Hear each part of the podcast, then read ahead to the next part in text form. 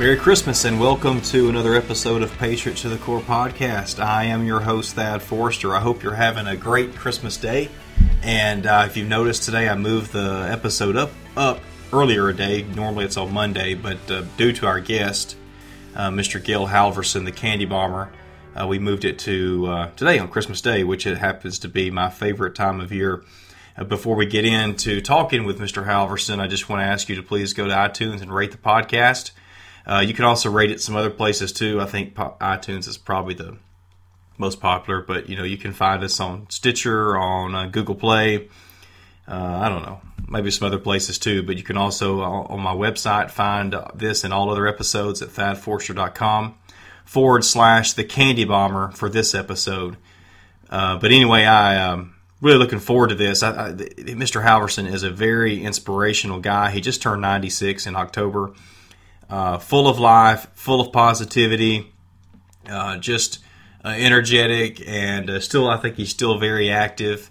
So uh, this is this is going to be a really good episode. I think it'll you'll really enjoy it, especially for Christmas Day. What what he did is a you know known as Uncle Wiggly Wings or the Candy Bomber by by dropping the candy to the children in Berlin there in 1948 and 49. It really got a lot of attention, and you'll see some links in the show notes you know, uh, to a video that Tom Brokaw did with him, and uh, he's got a book, and so there's all kinds of stuff if you if you search for Mr. Halvorsen, Gail Halvorsen, or the Candy Bomber, you'll find a, a, tons of information about him, and you'll love love the videos. You can also go to his website at uh, wigglywings.weebly. That's W E E B L Y.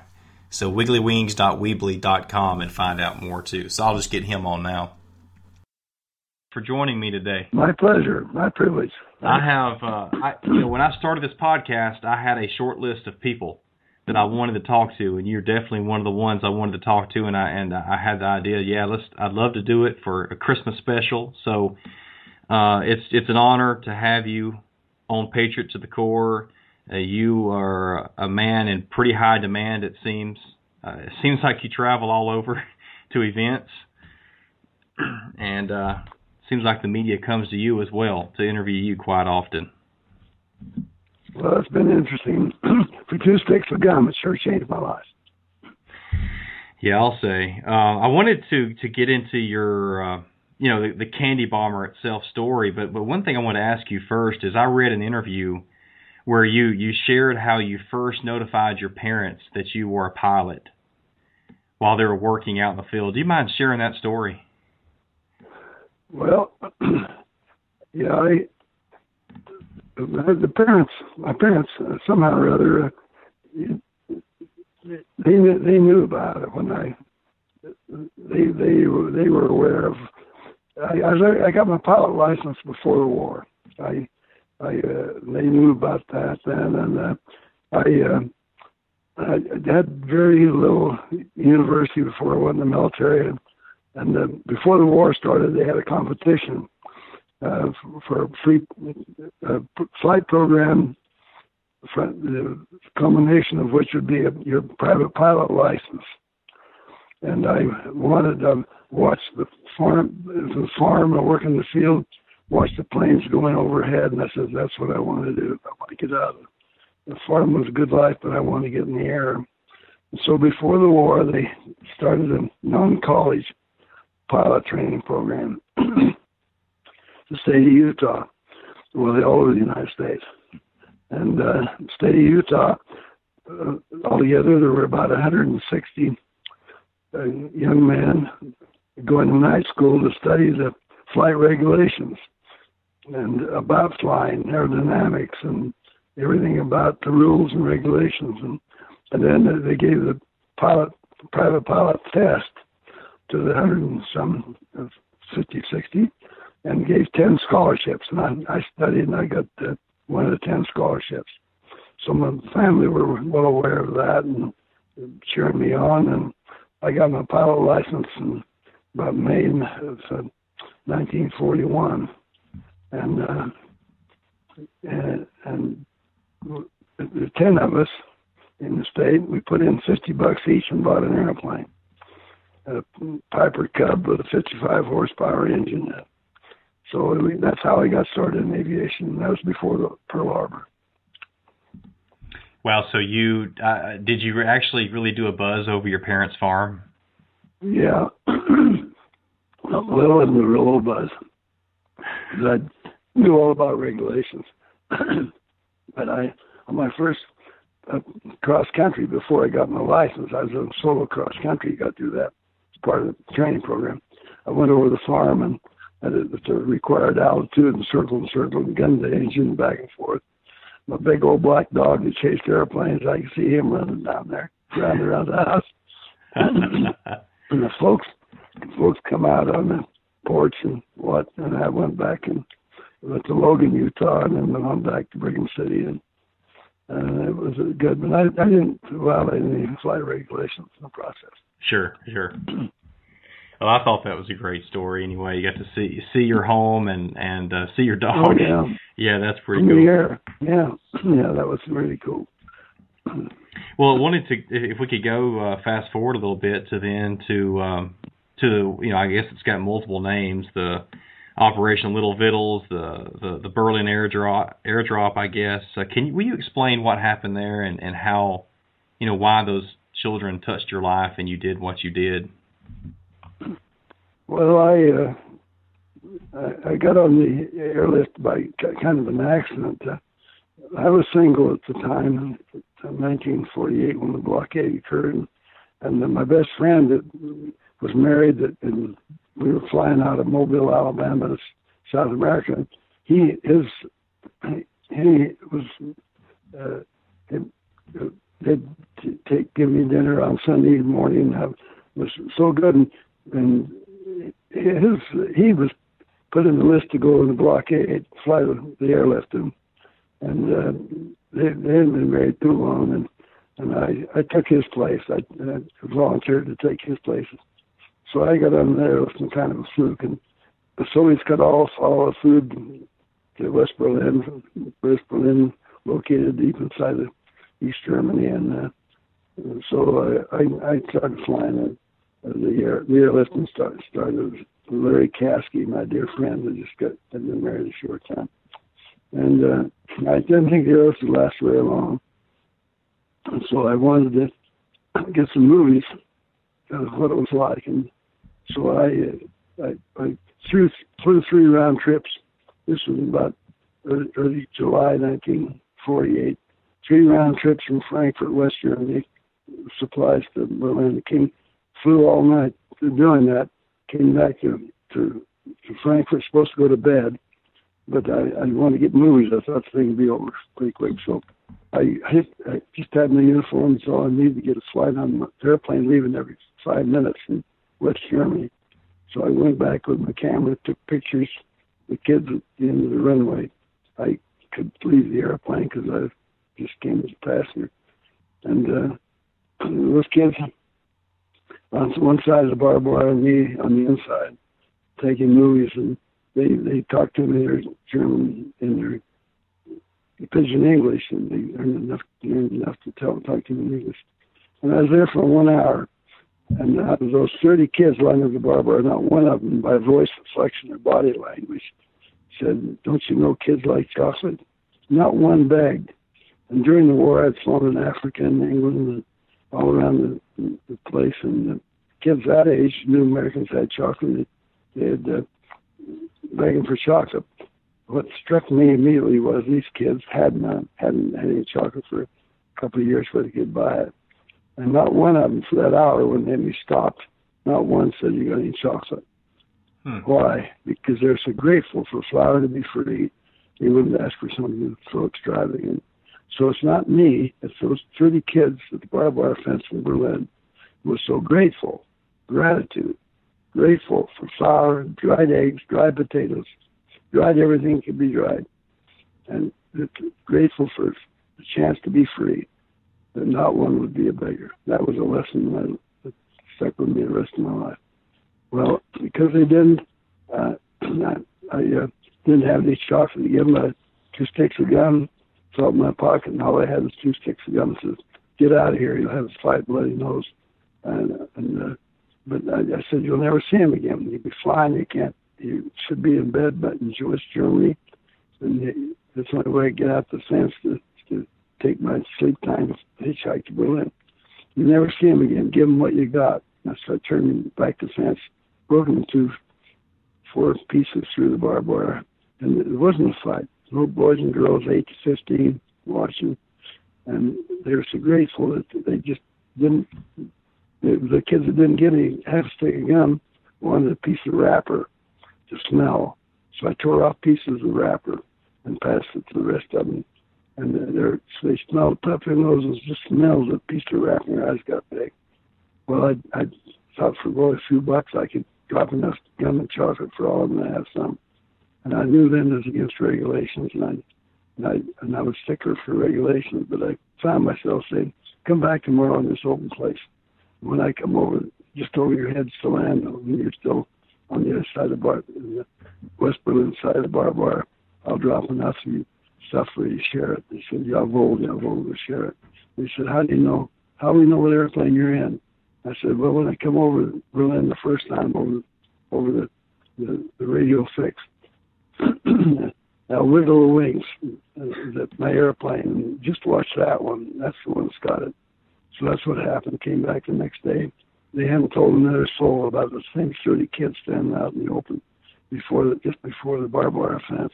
I wiggled the wings and they just went crazy. And pushed it out. Pushed had, had three parachutes with chocolate bars and, and Wrigley's Doublemint gum, and enough for everybody to have some. pushed it out the flare chute just before it landed. There's a, a, a opening in the bottom of the airplane to drop flares out of. And just before I landed, I pushed it out. Couldn't tell if I hit hit him or pulled it on the runway. But we unloaded 20,000 pounds of flour and, and taxied out takeoff right past the end where we had dropped it. There on the barbed wire with all 30 kids, hands waving through the barbed wire, three parachutes, three handkerchief parachutes, waving to all the airplanes. The miles were going up and down.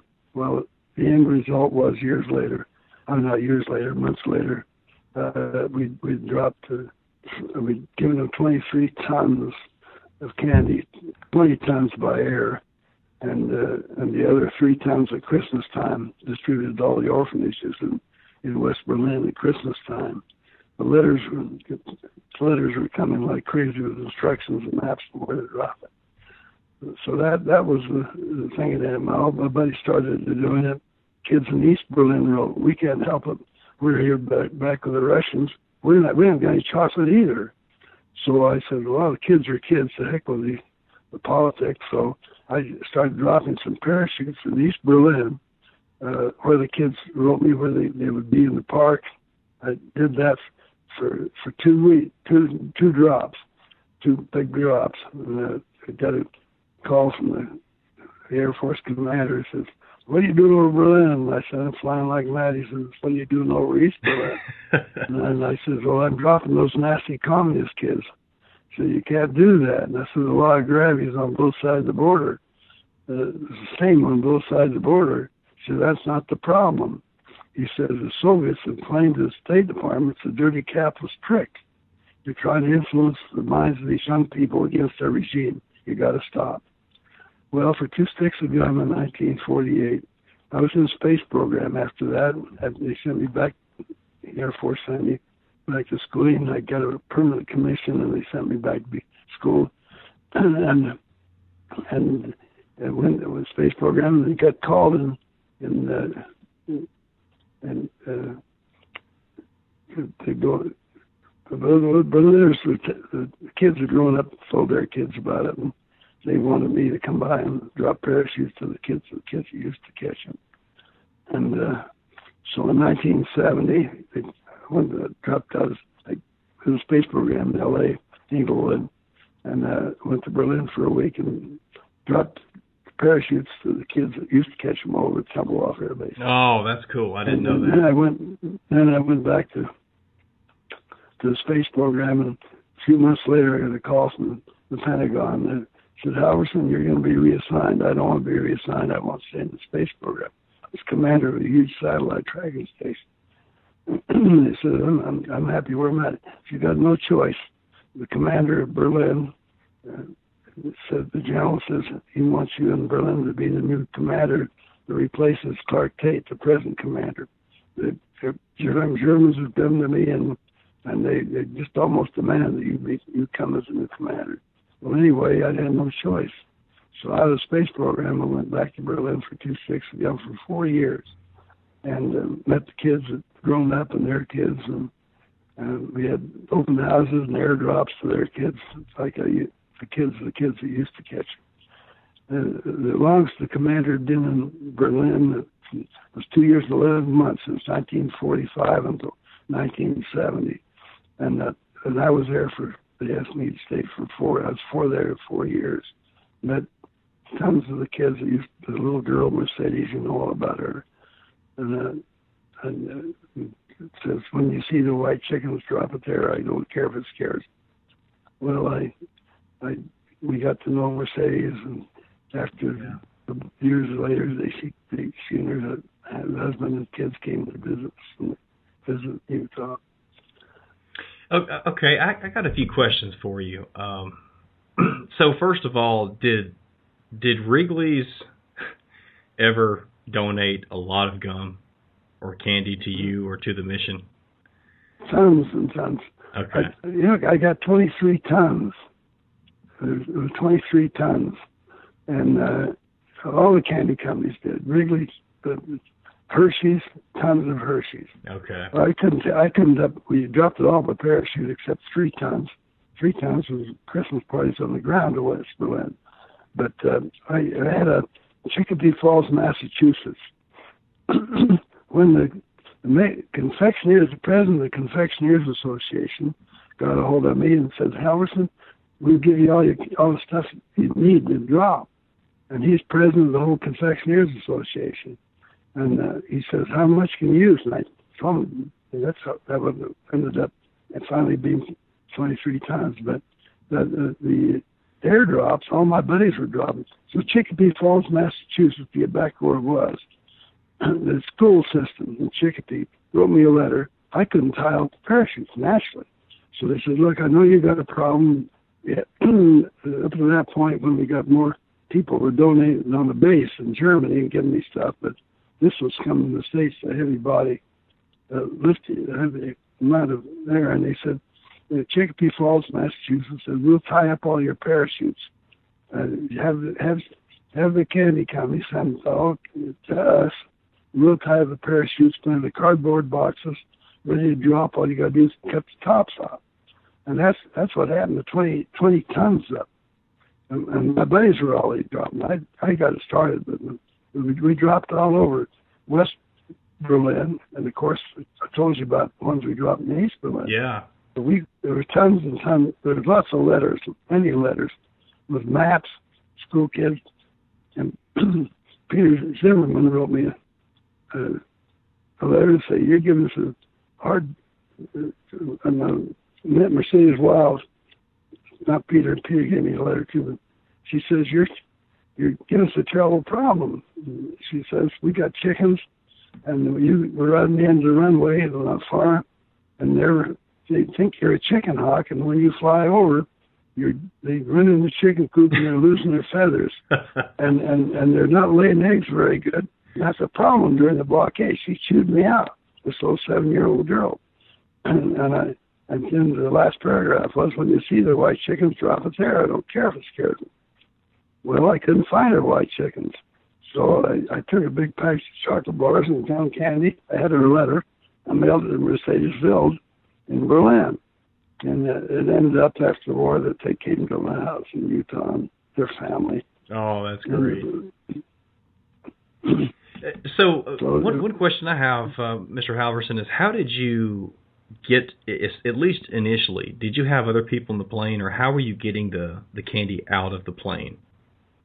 Oh, that's a good question.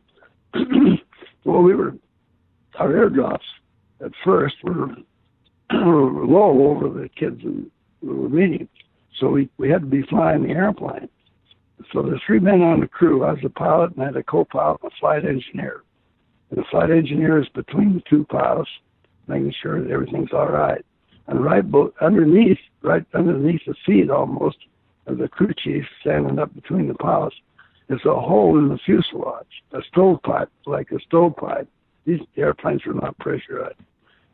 Hole, just in the right through the from the back of the cockpit outside the airplane, the size of a, a, a large stovepipe. And the purpose for that design was if you had trouble at night, you're losing the engine, and you had to make a crash landing at night, you drop a flare out of that chute, and it was on a parachute, and it would light up the whole side, and you land in the guy's in the farmer's field instead of the house, his house. It's a flare chute, and it also for signals during the war, they dropped signals out that thing. So that was perfect. Okay. So I g- g- gave it to crew chief, and, I- and I said, I had my arm up. Said, when I bring my arm up, shove it out the parachute, out the, out the flare chute. That's how we dropped it. But later on, we quit dropping on the end of the runway because the crowd got too big. Thought kids get hurt, so we dropped all around the city of, of West Berlin. We had a map of the whole city. We did uh, get all these all these this candy and, and it to the, the already packaged and cardboard box. We didn't have to tie up any of it. It came up tied from the states, and then uh, we had a map. We had a target map, and when somebody dropped it at one place, we put a pin there, and we moved it around all over the West Berlin. The the kids were let in give detailed instructions. When you take off, the second railroad bridge, turn right one block. I'll be in um, one block behind that bridge, and I'll be there every day at two o'clock. Drop it there. We tried to make special deliveries where we could, but where we couldn't, like with Mercedes, I mailed it to her. We So- had a we had a whole we had a whole press crew, a whole people who were answer, helping answer the mail. We couldn't answer all the mail. I'm sure. people answer the mail. Well, well, you couldn't even answer all of your uh, proposals for women back in the states either, could Well, yeah, they knew I even though I was bald- bald-headed, I got quite a few uh, offers. Of, you? uh, it was crazy. It was it was fun, but I had a, one of one special gal back home, and uh, and I, I let him know that I'm sorry. I'm already I'm already got plans. That was jolly. Wow. Well, um, one one thing you said uh, is you said you know the children they taught you about freedom. We we explain what you mean by that. I I know you did a little bit, but is there any more to that? Well, the children there had uh, seen what happened in the dictatorship. And, and during the, the reign of Hitler, there were terrible things done to people raised in, in opposition. And so, even early on in their lives, uh, seeing uh, the, the, what, what the dictatorship was like, and then the most the most significant thing was when they drew the artificial border about around Berlin, the British, French, and Soviet American sectors, and right in out of Berlin, those divisions in the city of Berlin.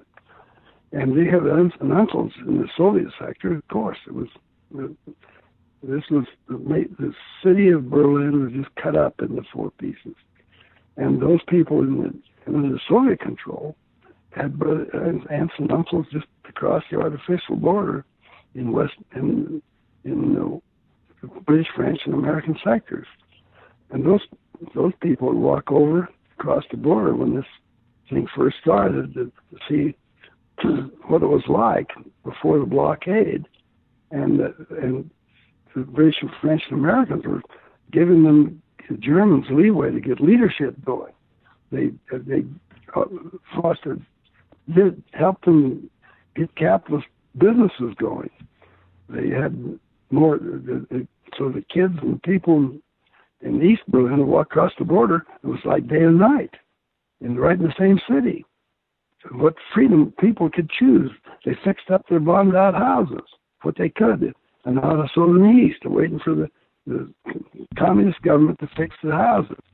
And and the, the contrast was black and white the communism versus freedom was across an open road at that time before they put the wall up. And that's why they put the wall up.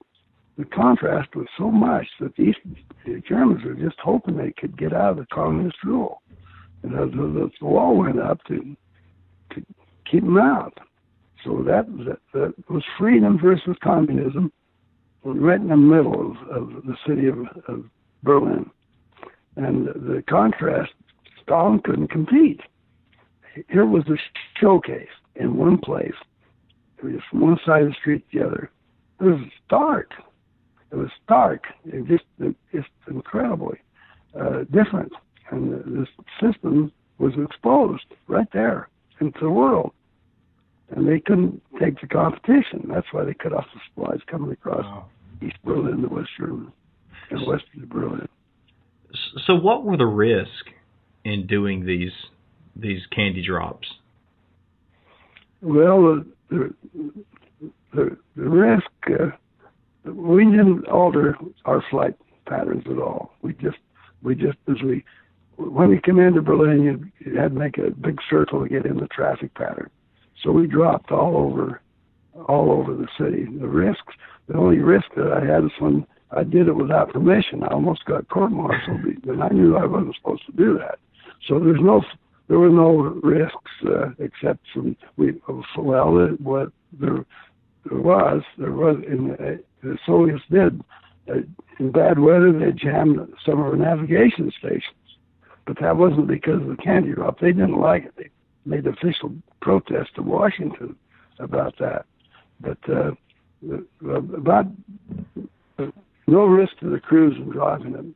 And when we dropped all at altitude coming around the city, we'd send the, the, our crew chiefs back. The, the airplane, the C-54, which did almost all the work for the Americans, had two escape hatches, one on two on each side. And because of the flour dust, the coal dust, because all the stuff were flying, we flew with those escape hatches out, big enough to get people out. The escape hatch was big enough somebody crawled through. So we flew with all four of those out, to suck out all the dust that was getting in under the floorboards and the controls. So that and when we so after a while, when the crowd got too big on the end of the runway, we would send back the crew chief and, and cut the tops out of these cardboard boxes with handholds halfway down the big cardboard box and just push it up against that escape hatch and that the wind stream would suck it out of that escape hatch and parachutes would fly all over, just scattered all over the wind. And that's how we did. That's how we dropped 20 tons. And I, as I said, I, we had lots of our guys doing it. Uh, when we got all the supplies, I had a map, I had a map in the operations in in Frankfurt, in Rhein-Main, and Wiesbaden, in the West Germany. And and we, when the pilots would go out, they'd put a pin when they came back. They put a pin where they dropped in Berlin, West Berlin, and, we'd move it all over, all around, dropping it because we made a circle in East Berlin, West Berlin, West Berlin over East Berlin, and West Berlin back to, to land. And so that's how we distributed it. We, uh, just my buddies, my buddies, we, of course, they told me everybody participated in my outfit. Wow. So now, simple things amuse me. So uh, I know that you used handkerchiefs at first, but when this when this operation when these got when you started dropping a lot of candy, uh, what what were the parachutes made out of? Well, old canvas, old light canvas. The the, the can, canvas companies in the East Coast uh, provided all we wanted, and the, the Chicopee, Massachusetts had the assembly line, and uh, they just uh, cut these up in a, little bit bigger than the, hanks, the man's handkerchief, and the strings, the string companies to made string sent all we needed. Canvas guy sent all we all we had to have, and uh, we we the, the kids in Chicopee would tie it up and and roll it. Take the parachute apex and roll it down into the candy, and and, and stack it in the and eat eat a discrete bundle and put them in, put it in these cardboard boxes and sew it clear out. And so when the, we cut out the top and check it when the crew chief would check it up against the escape hatch, it'd come out like a vacuum, and immediately the little parachutes would slide open, and then the wind would scatter it over a huge area. Okay. Yeah, I've been wondering that. When when I was a kid, one of my most favorite toys was some little superheroes that had a plastic parachute.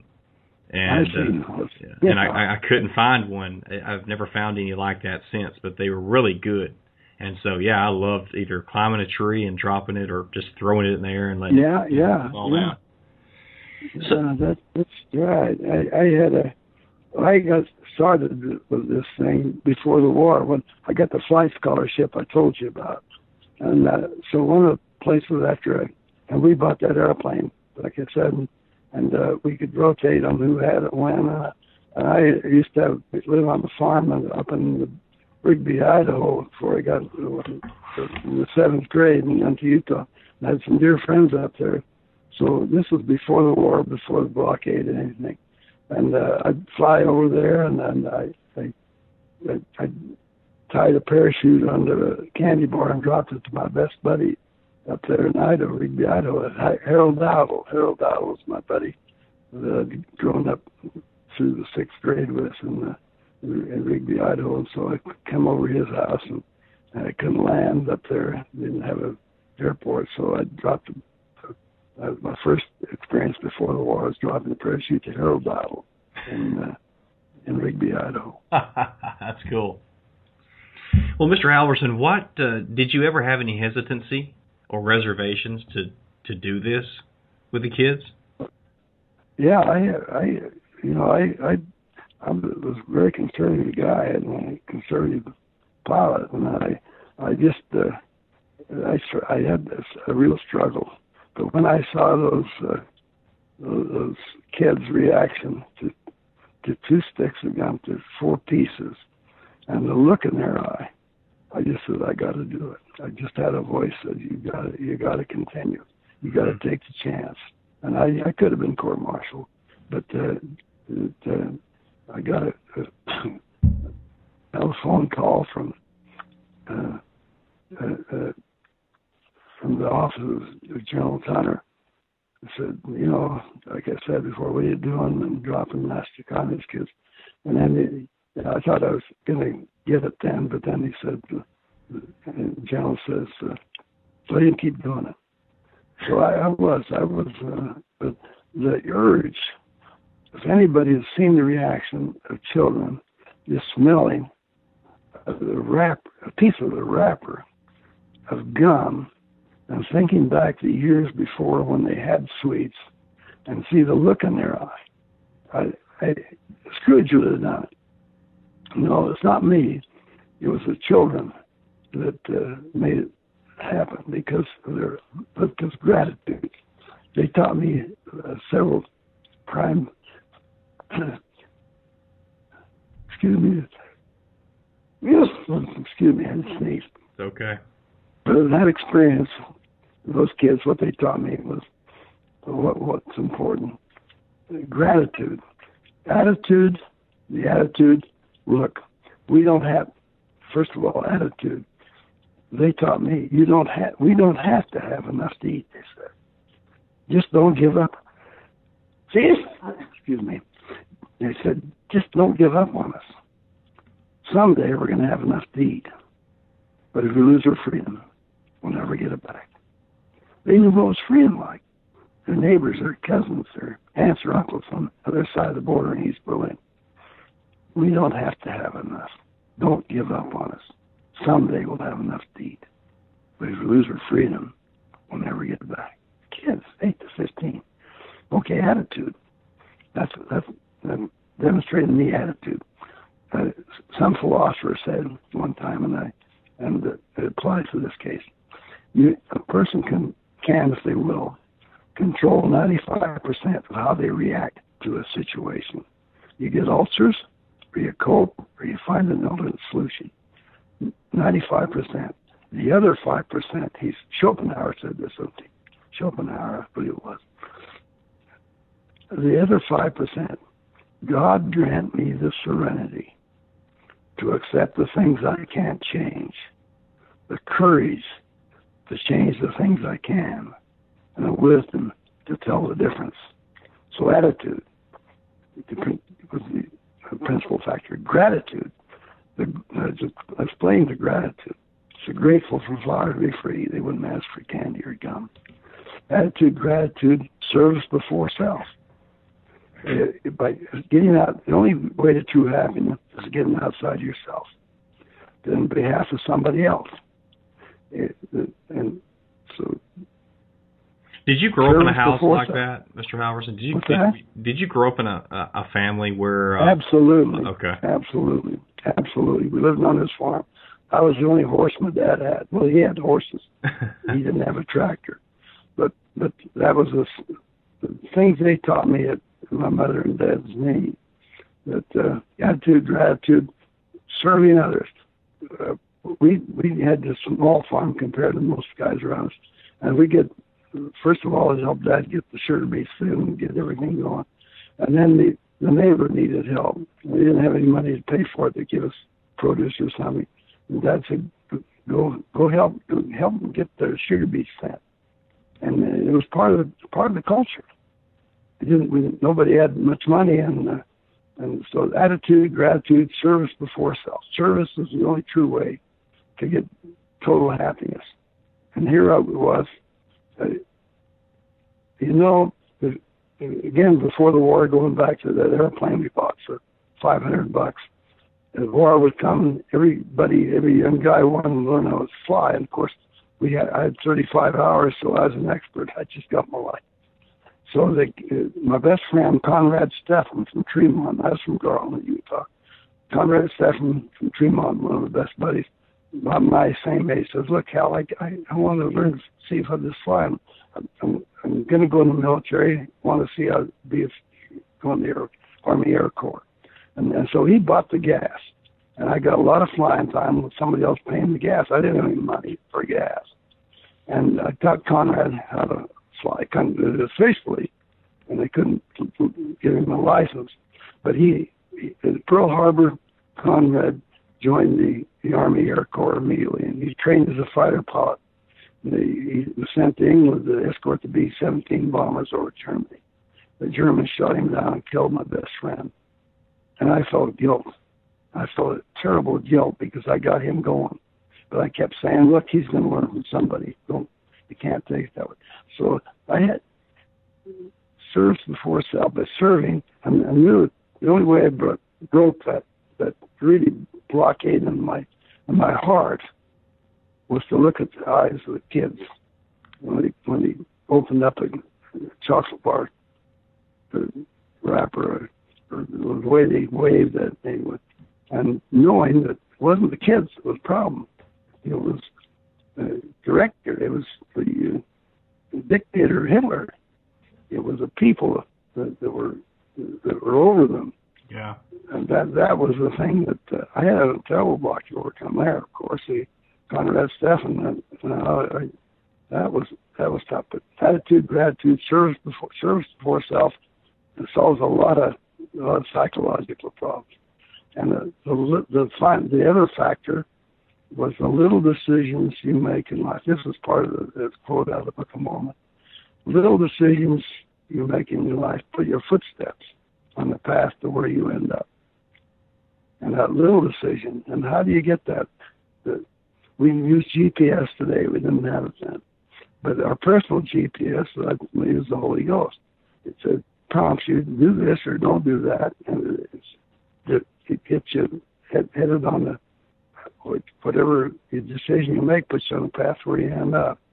So those are the factors that the kids really uh, I've been taught that. I've been taught those principles, and uh, but I saw them in action and, and through the eyes of, of eight to fifteen year olds. It changed my life totally.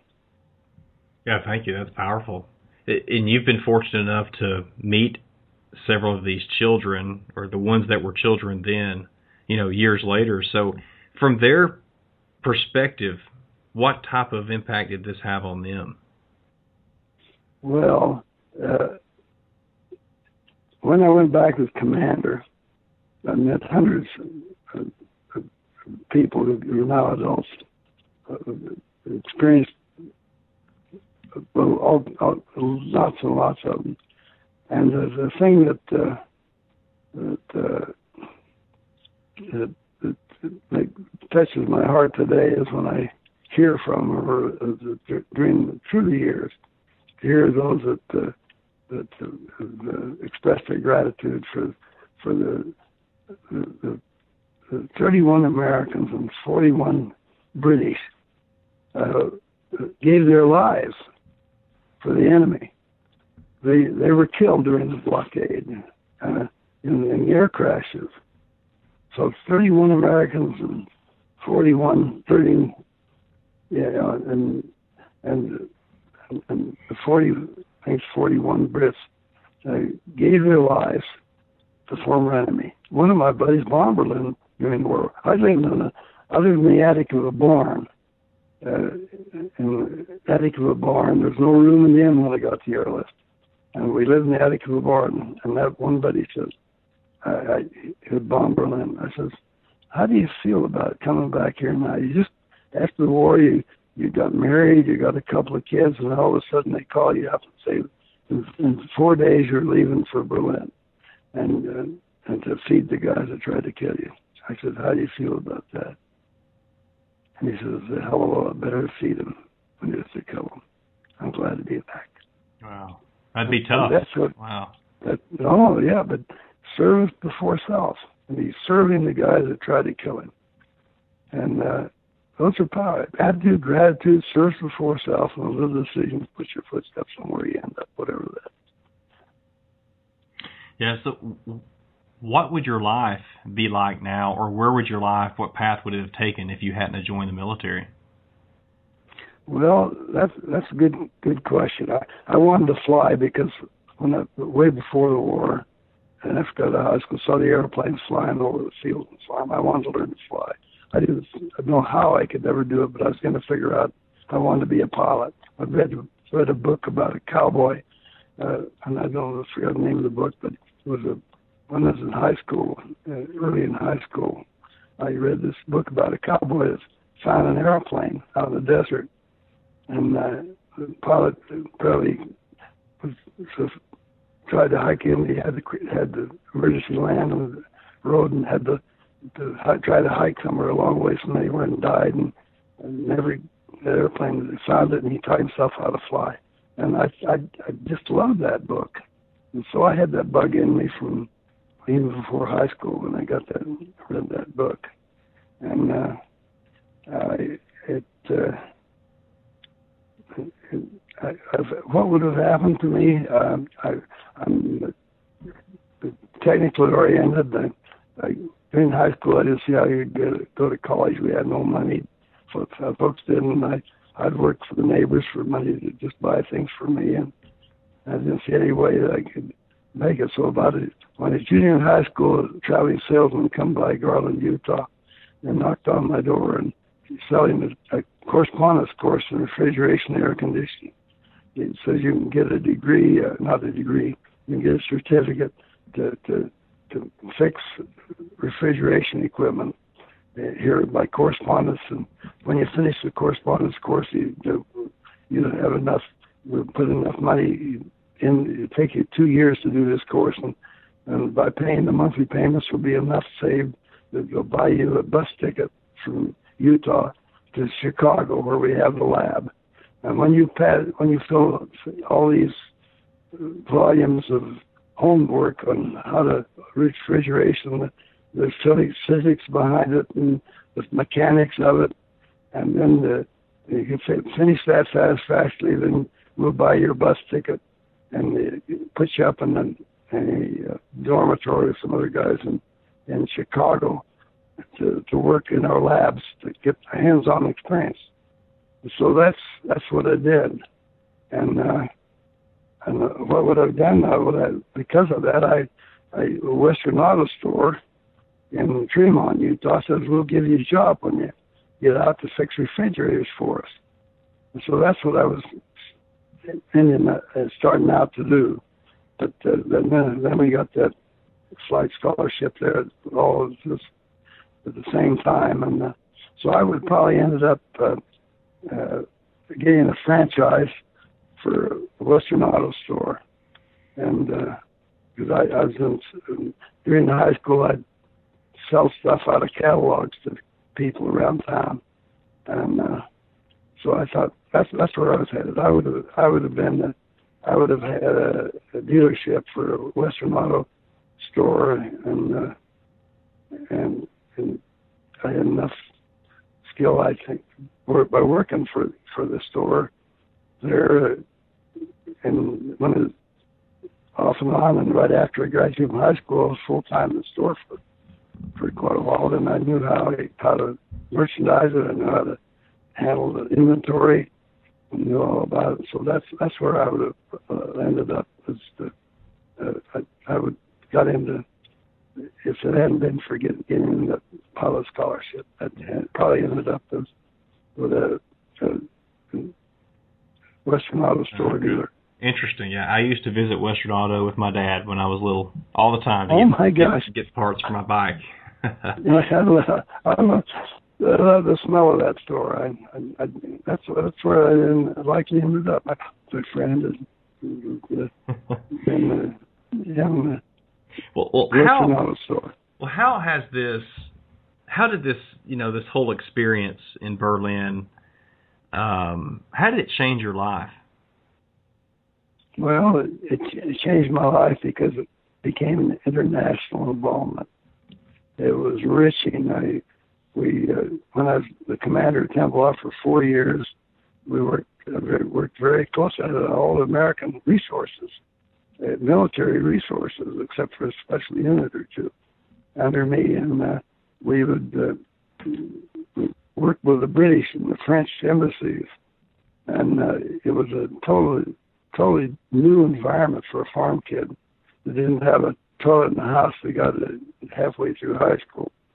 Um, uh, had a had a Mercedes Benz and a driver for it.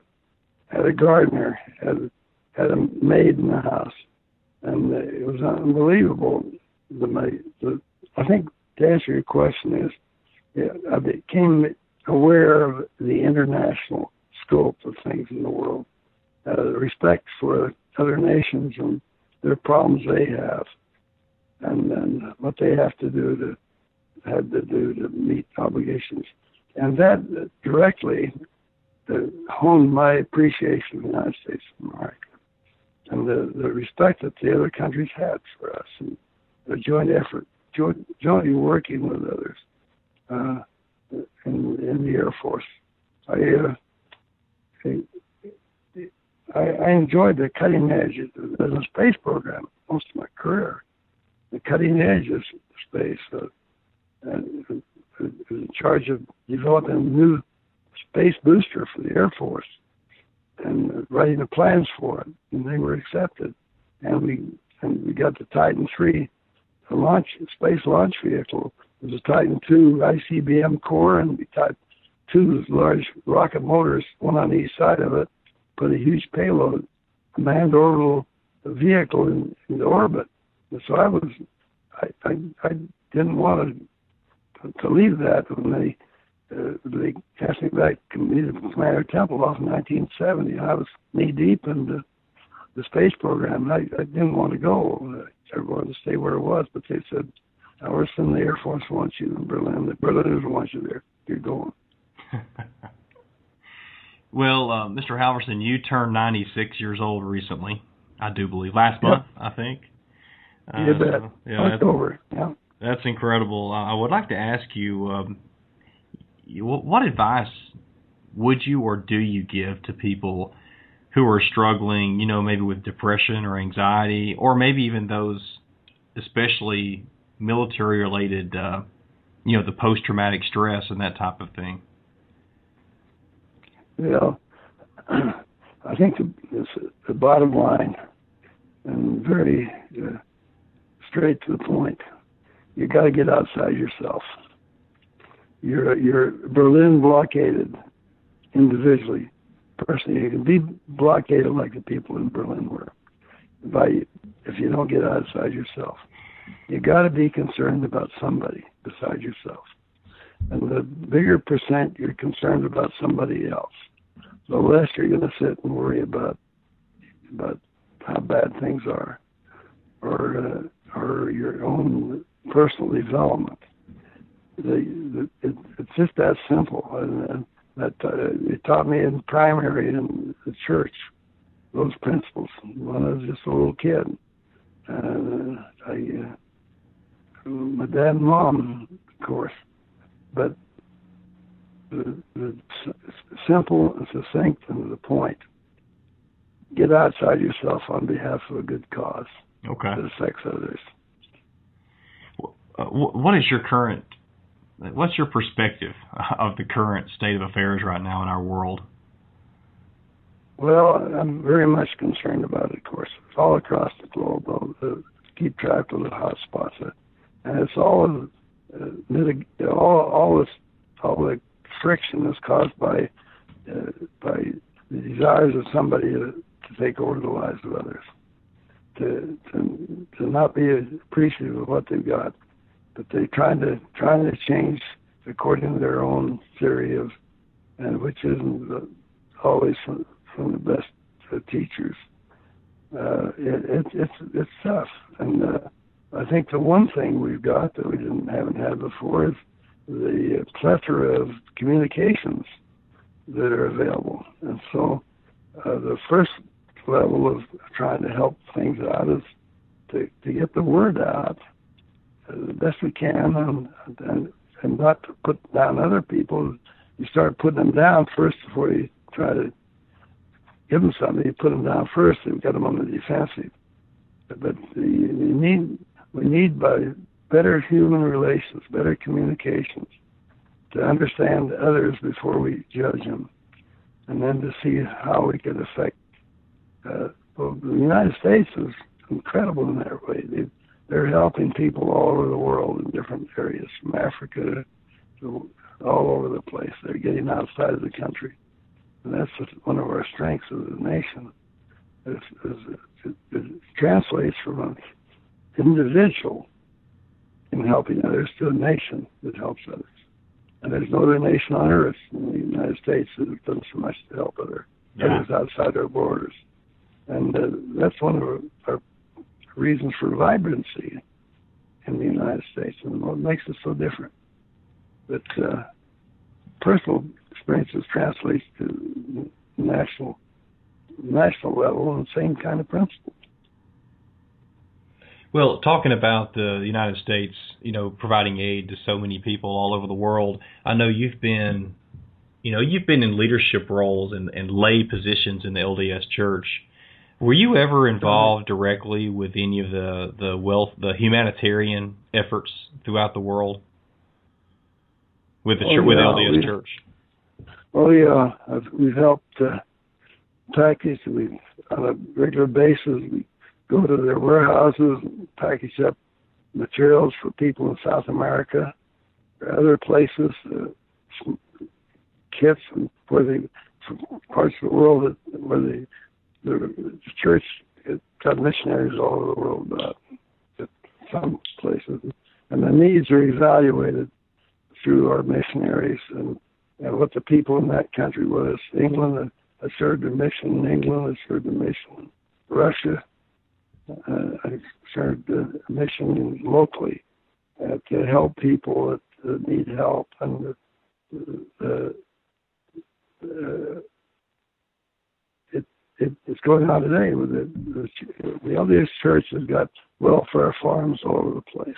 And I've worked on welfare farms, whether it's sugar beets to you get sugar to, to ship to people in other countries that need it, or potatoes, or wheat, a lot of wheat, and uh, we bring all these things into the bishop's storehouse and and uh, and into all over the the west or, and the east too, and they package this stuff for for people in, in other countries, and maybe a lot of times it's not just people with the LDS faith. That's where a, a terrible catastrophe happens, and they put bring they have huge organization to to get stuff down to South America where a hurricane hit, or something like that. It's uh, it, it, it's a exemplification of uh, of giving instead of taking, and uh, we've we've worked. My family has worked with people at these these assembly points to assemble kits, that first aid kits, medical kits, uh, food. Well, sometimes still some dried, but uh, to get the most where it's needed, whether you just put water in it. But it's a tenet of uh, what I was taught at my dad and mom's knee as a kid that go help your neighbor when you get beach thin here. Go over and help both the Schofields. They they they still got something to do and they haven't got money to pay anybody. And uh, uh, it's uh, it's it's maybe oversimplified, but the, the factors that I gave you, I think if if we apply them in our daily lives and and the, the example of their Savior, He gave His life. Uh, uh, true happiness you can't get it unless you give. Yeah, I agree. Uh, that's great advice. I really appreciate it. Uh, Mr. Halvorsen, anything in closing that you'd like to say? No, I just like to, to express my gratitude for being in the United States of America and to, to the Republic the flag, the flag that flies over our heads, uh, what it means, for the thing, the, the, the patriots have gone before, have given us well, water from wells we haven't dug. These pages have given us skies of blue unmarked by the contrails of any aircraft. And they give us harbors that harbor friendly ships that, that serve others besides ourselves. So the, what I gained from that is just what I just what I iterated. That uh, there's no other country in the world like it.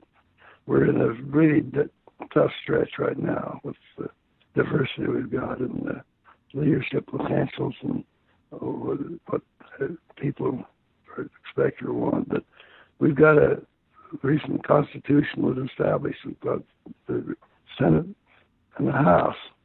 It's not in one person's hands. Yeah, yeah. And that's where our strength, our difference in our strength, comes from, and that's the well we've got to to, to rely on to get us through this this period of problems we have right now as far as unity is concerned on leadership. Well, uh, it's been a pleasure, and uh, you you have been. Uh, I know you were featured in the movie called Meet the Mormons. Came yeah. out. I forgot how long ago that was, but less than a year ago, anyway. Yeah, yeah, right. And uh, you you've been, yeah. you know, Tom Brokaw did a, a great special with you in the Mormon Tabernacle Choir one year. Uh, you, oh, you know, yeah. you're easy to find, but really, where would you, where do you direct people when they ask, "How can I learn more about you?" Well, the local missionaries, they, they're young men, young men at 18, take two years of their life to forget about the pursuit of self gratification, to go out and help people that that, uh, that, that are lost as far as what they want to do or what they want to believe. And, and these young women go out a couple of years to 21, and they're they're called and they they go out and they're very effective in trying to help others. Right back to the basics that I talked about. Their, their information and and uh, of course the Savior's example of, of service is unsurpassed. But as we approach that, uh, the enormity of his his uh, service, uh, we as the scale gets closer, we think about somebody else, our lives are going to be improved, are going to be changed. So they, they uh, it's and and in love with this has to be respect for the rights of others to choose, and not be judgmental. And that's where we're on the earth because we're down here to to choose, make choices to grow and develop. And the last thing that we want to get involved with is to seeing this, seeing other people's other people are are bad. Other countries are not not as good as we are. Uh, they they are born in under circumstances that we can't comprehend. So we got first step is to respect the rights of others to choose, and say you know you're you're no you're you're on the wrong track. so uh, we that's not our role. That's not our role to judge. If we can get get, get away from judging people and saying, hey, we we got to fix your your situation. But enlightenment, give them an opportunity to open the door, and uh, and respect, respect. That's why we're here to, to make a choice, and we're not the ones to judge the results of those. That's true. Well, much respect to you, sir. I, I thank you not only for your time with me today, but for your your service, many years of service to this country, and then also your your lifelong, you know, career, your your life of service to so many, both here and abroad, and um, you really are a great example of patriotism and selflessness. And and by the way, how many do you can you do you know how many how many uh, I know you you know how many kids and grandkids and great children great grandchildren do you have? Yeah, I've got five children, three boys and two girls. I've got 24 grandchildren. I've got 43 great grandchildren as of today. and uh, one of the things I didn't mention is when my wife and I were called on the mission to go to Russia, uh, I explained to, to the church authorities calling us that, that I they know they know about me. I, I was working against uh, in my way in, in the, the Air Force. I assigned to tasks, and I, I, I better you better think again whether I should go to Russia. And we did. We went to St. Petersburg for 18 months. And the church was had a wonderful ward in, in Berlin.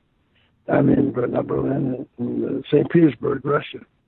And uh, there I was, and these we go out to visit different districts in the train, sometimes in the evening to give lessons, and uh, the train would be jammed, and and half of them were Soviet soldiers, all still in uniform, and they were the guys former enemy, just like the Germans were.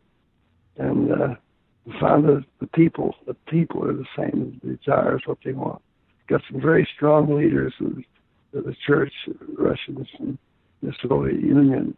So one, one, not long after we got signed there, we had a, we came into mission home in St. Petersburg, and President Rogers from BYU was mission president, and he he was a linguist, taught Russian at Brigham University, and in his home, and and we had in the leaders, the different churches around St. Petersburg for a monthly uh, discussion of a special message from Salt Lake to them each month. And the first time we met in that group in the mission home, uh, President Rogers introduced me to a, a Soviet Russian, and there there was a branch president of the church, a branch of the Award. The branch president introduced me to it, said, I've got want to meet here. And uh, I introduced myself to him, and, and then President Rogers said he was a lieutenant colonel in the Soviet Army. And I said, oh my God. And uh, I talked to him and said, oh my gosh, uh, uh, how, what, what did you what did you do in, as a, a Soviet Army officer during the Cold War? And he said, "Well, I was in charge of uh, of, uh, of, of exercises to train train our troops." I said, "Well, what did you do?" He said, "Well, on the tanks, in case the tanks were coming from the west to Russia, we we would uh, take a tank and put a white star on it, and start it out, and and and blow the hell out of it. And I said, well, I think we did. This, we might have the army might have done the same thing.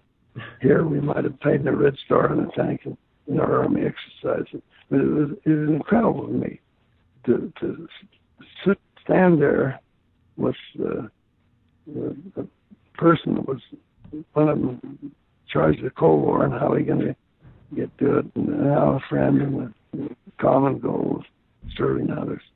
That was the highlight for me. Oh, Yeah, I I know you have to go, but could I ask you, uh, did you have any struggles either when you first were called and found out you were going to Russia to serve a mission, or maybe once you got there? Any problems at all with just internally with, you know, being with a former Well, enemy? Well, at first it was a shock to me. I, I just, uh, but they said that uh, the uh, there was a, a, CES mission, Church Education System, job to do, and that was to teach teach the teachers to, to teach the, the Russian, the Soviet teachers of the different classes every month what the new lessons would be for the next month. Well, to get back to your, your question, I was I was somewhat concerned. I was concerned, and I expressed that concern. That uh, to my church leaders, I said, I, I don't know how this. They they probably know. They must know who I am. Uh, I'd, I'd rather have you reconsider and call me back. And uh, they, I got a call next week that says, Brother Halvorsen, we've gone over this in headquarters, and uh, we think that you, the good Lord will take care of you. And, we, go ahead and, and do it. And so we did, and we had wonderful success.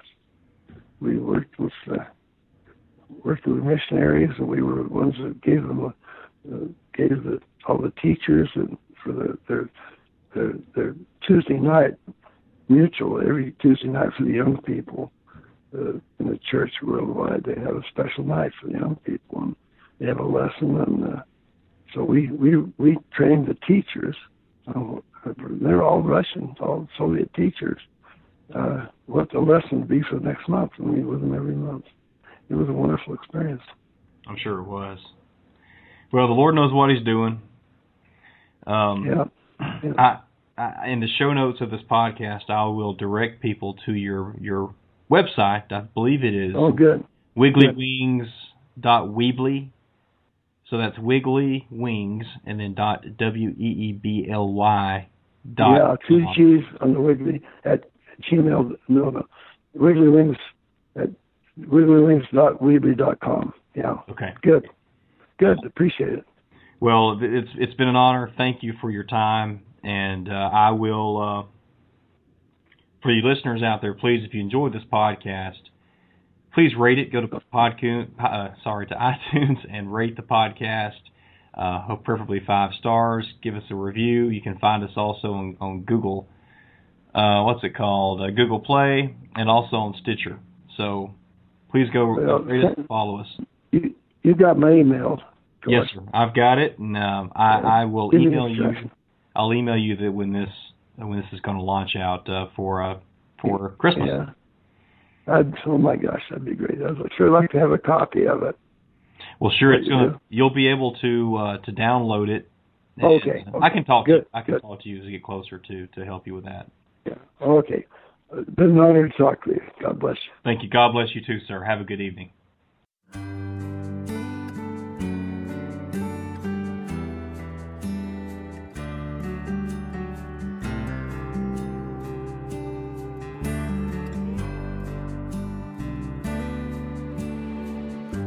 Another Christmas day will come and go away, and I've got so far to go, but I wanna go home.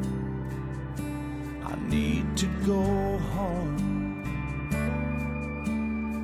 Maybe surrounded by strangers and Christmas lights, I shouldn't feel so alone, but I wanna go home. God, I miss you, you know. I can close my eyes and see the angel on the tree. A blanket of snow outside, and all my friends and family.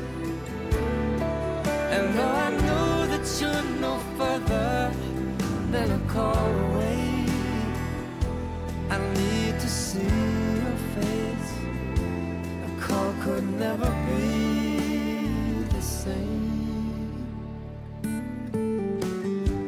Another Christmas day will come and go away, and I won't leave you alone. No, I wanna go home.